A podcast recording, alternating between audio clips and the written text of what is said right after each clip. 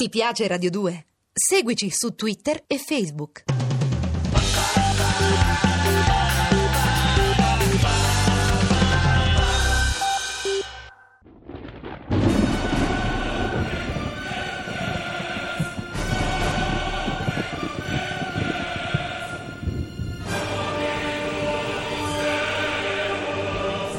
La furia di Eimerick. Sceneggiato in 30 puntate di Valerio Evangelisti. Con Luca Biagini e Pietro Bontempo. Regia di Arturo Villone. Decima puntata.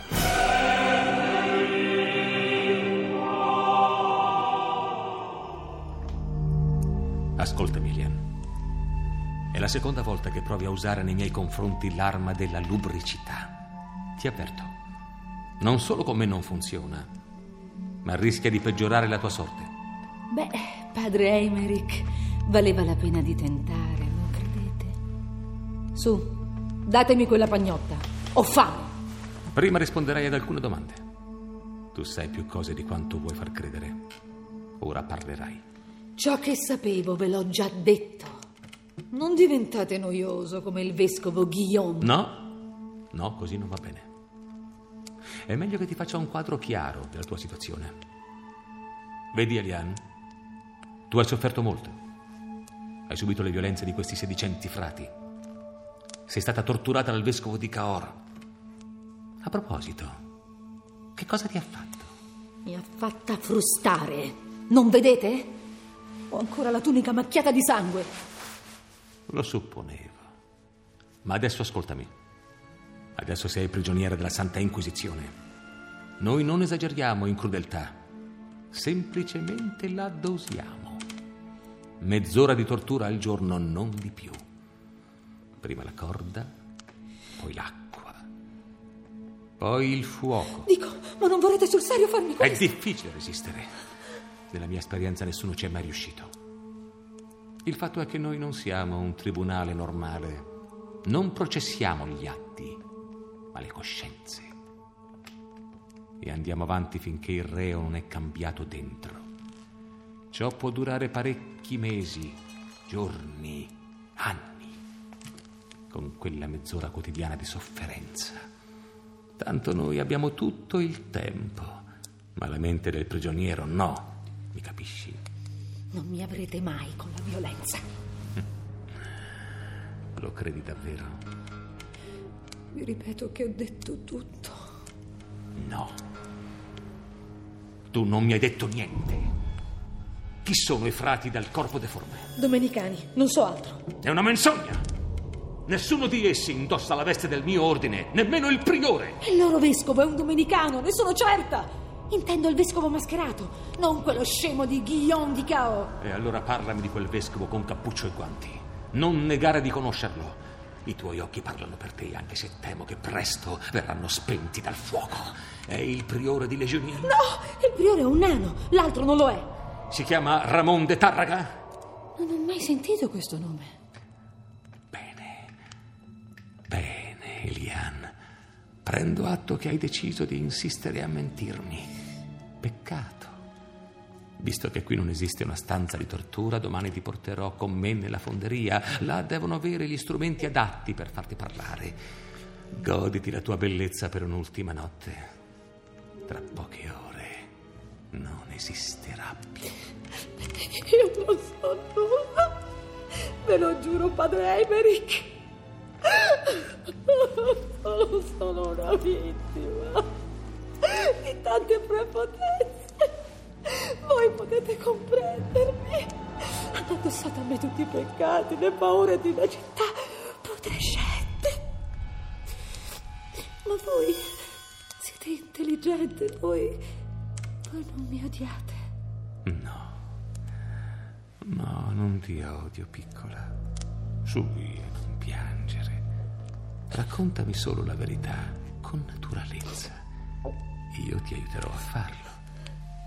Il vescovo con la maschera è in questo priorato, è vero? Sì, cre- credo di averlo visto, finge di essere. Finge, essere qualcun altro. Un frate tra i tanti. Calmati, calmati ora, bambina mia. Ecco, ecco così. Me lo sapresti indicare? No, forse sì, ve l'ho detto, è qui, ma è travestito. Da cosa lo hai riconosciuto allora? Dalla voce! Sì, ecco, sì, sì, dal- dalla voce. Tu menti! Da quando siamo qui, l'unica voce che hai udito è quella del frate guardiano. Il solo che non porti né cappuccio né guanti. Devi dirmi la verità. Vuoi mettertelo in testa? Altrimenti sei perduta. Vi ho già detto la verità, padre Emerick, anche se non mi credete. Ho riconosciuto la sua voce, ma non era quella del frate guardiano, era un'altra. Identica a quella che aveva a Caor durante l'ultima predica che vi tenni. E allora confessa. Hai ricevuto visite mentre eri chiusa in questa cella? No, no! Mi prendi per stupido? Le mani slegate, la candela accesa, adesso la voce misteriosa. Hai paura di loro, non è vero? Sì. Erano frati religioni? Sì. Cosa volevano da te? La solita cosa. Chiedo nemmeno se hai acconsentito, perché è evidente. Ti domanderò tutt'altro. Cosa disse il vescovo eretico durante la predica a cui accennavi? Parlava di un conclave della vera Chiesa. Si sarebbe dovuto tenere durante l'agonia dell'Anticristo. Durante l'agonia dell'Anticristo. Sai cosa volesse dire? No, non ne ho idea. Per una volta ti credo, donna. Ora ascoltami.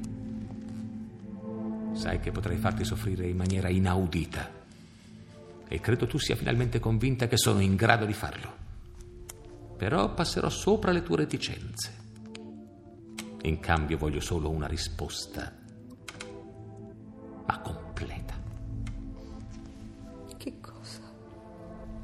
Che cosa volete sapere? In tutto questo edificio ricorre il numero 4, nell'architettura e negli arredi. Ho contato quattro celle in questo corridoio, mentre il soffitto è suddiviso in quattro volte. Poi ho visto dalle finestre quattro cortili, circondati da un perimetro di mura di forma quadrata. Infine il priore, prima della cena, ha invocato tre potenze oltre a Dio. Tu sai quali sono? Dimmele. Ma ogni vero cristiano le conosce. Dimmele lo stesso. Fa finta che io non sia un vero cristiano. D'accordo. Le quattro potenze che reggono il creato sono Dio, Satana, Cristo e Lucifero. Ma tu bestemmi, squadrina! Ti ha insegnato queste oscenità? Bada femmina, ti stai confessando serva del demonio. Non capisco il vostro scandalo, padre Emerick. In ogni chiesa di Caor vengono impartiti questi insegnamenti. Il bene e il male sono allacciati nelle nostre vite e nel mondo intero. Quest'ultima frase è troppo dotta per essere farina del tuo sacco. L'hai udita da qualcuno? Il vescovo mascherato, non è vero? Sì, ma non è una verità cristiana. No, no, non lo è. Qui nel Kersi domina qualcosa che è molto peggio degli inglesi, della lebbra o della peste. Ormai so di cosa si tratta. Devo solo mettere assieme le varie tessere del mosaico e dare un nome ai colpevoli, per poi consegnare le loro carni impure alla purezza della morte. Vorrei potervi aiutare. Non puoi! Come sempre, l'eresia si serve delle femmine. È questa la loro peculiarità, introdurre la donna nel sacro. Ciò apparenta le credenze eretiche al maledetto paganesimo, ne siano consapevoli o meno. Ma queste sono cose che tu non puoi capire. Sappi solo, Elian, che dietro ogni eresia c'è l'antico serpente che tentò Eva. O forse c'è Eva stessa, fattasi tutt'uno col serpente. Ma davvero vi dispiace tanto essere tentato? Ma che fai? Non denudarti. Mi denudo per dimostrarvi, padre Emerick, che forse impulsi diversi possono davvero convivere. Se una parte di voi respinge ciò che state vedendo, un'altra parte è attratta dal mio viso, dai miei seni, dal mio sesso, dalla mia carne. Su via, toccatemi. È una cosa naturale, non trovate? Femmina, non hai ancora capito che ciò che più offende la Chiesa autentica è proprio la natura? Mi è stato insegnato l'esatto contrario. Lo so. Per questo preferisco punire coloro che ti hanno traviata piuttosto che te. Il loro castigo sarà terribile. E adesso rivestiti. Quando uno spettacolo non ha un pubblico adatto, risulta penoso. Io mi ritiro. Buonanotte.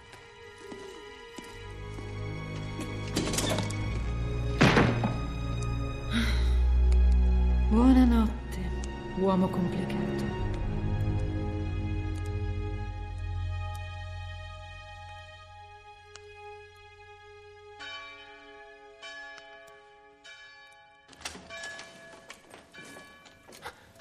Magister!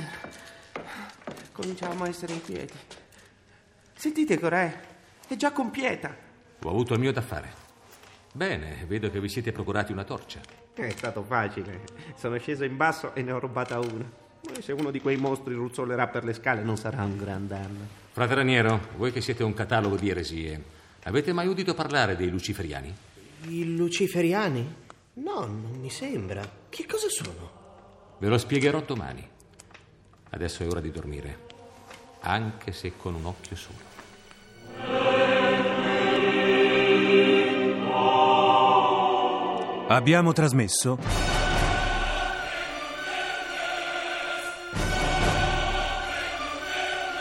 La furia di Eimerick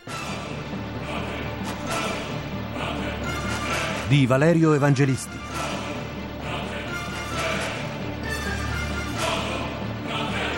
Con Luca Biagini, Ida Sansone, Pietro Bontempo, Alessandro Quarta. Musiche originali di Alessandro Molinari. Consulenza musicale Marco Pons de Leon. A cura di Vissia Bacchieca. Regia di Arturo Villone. Posta elettronica sceneggiato chiocciolarai.it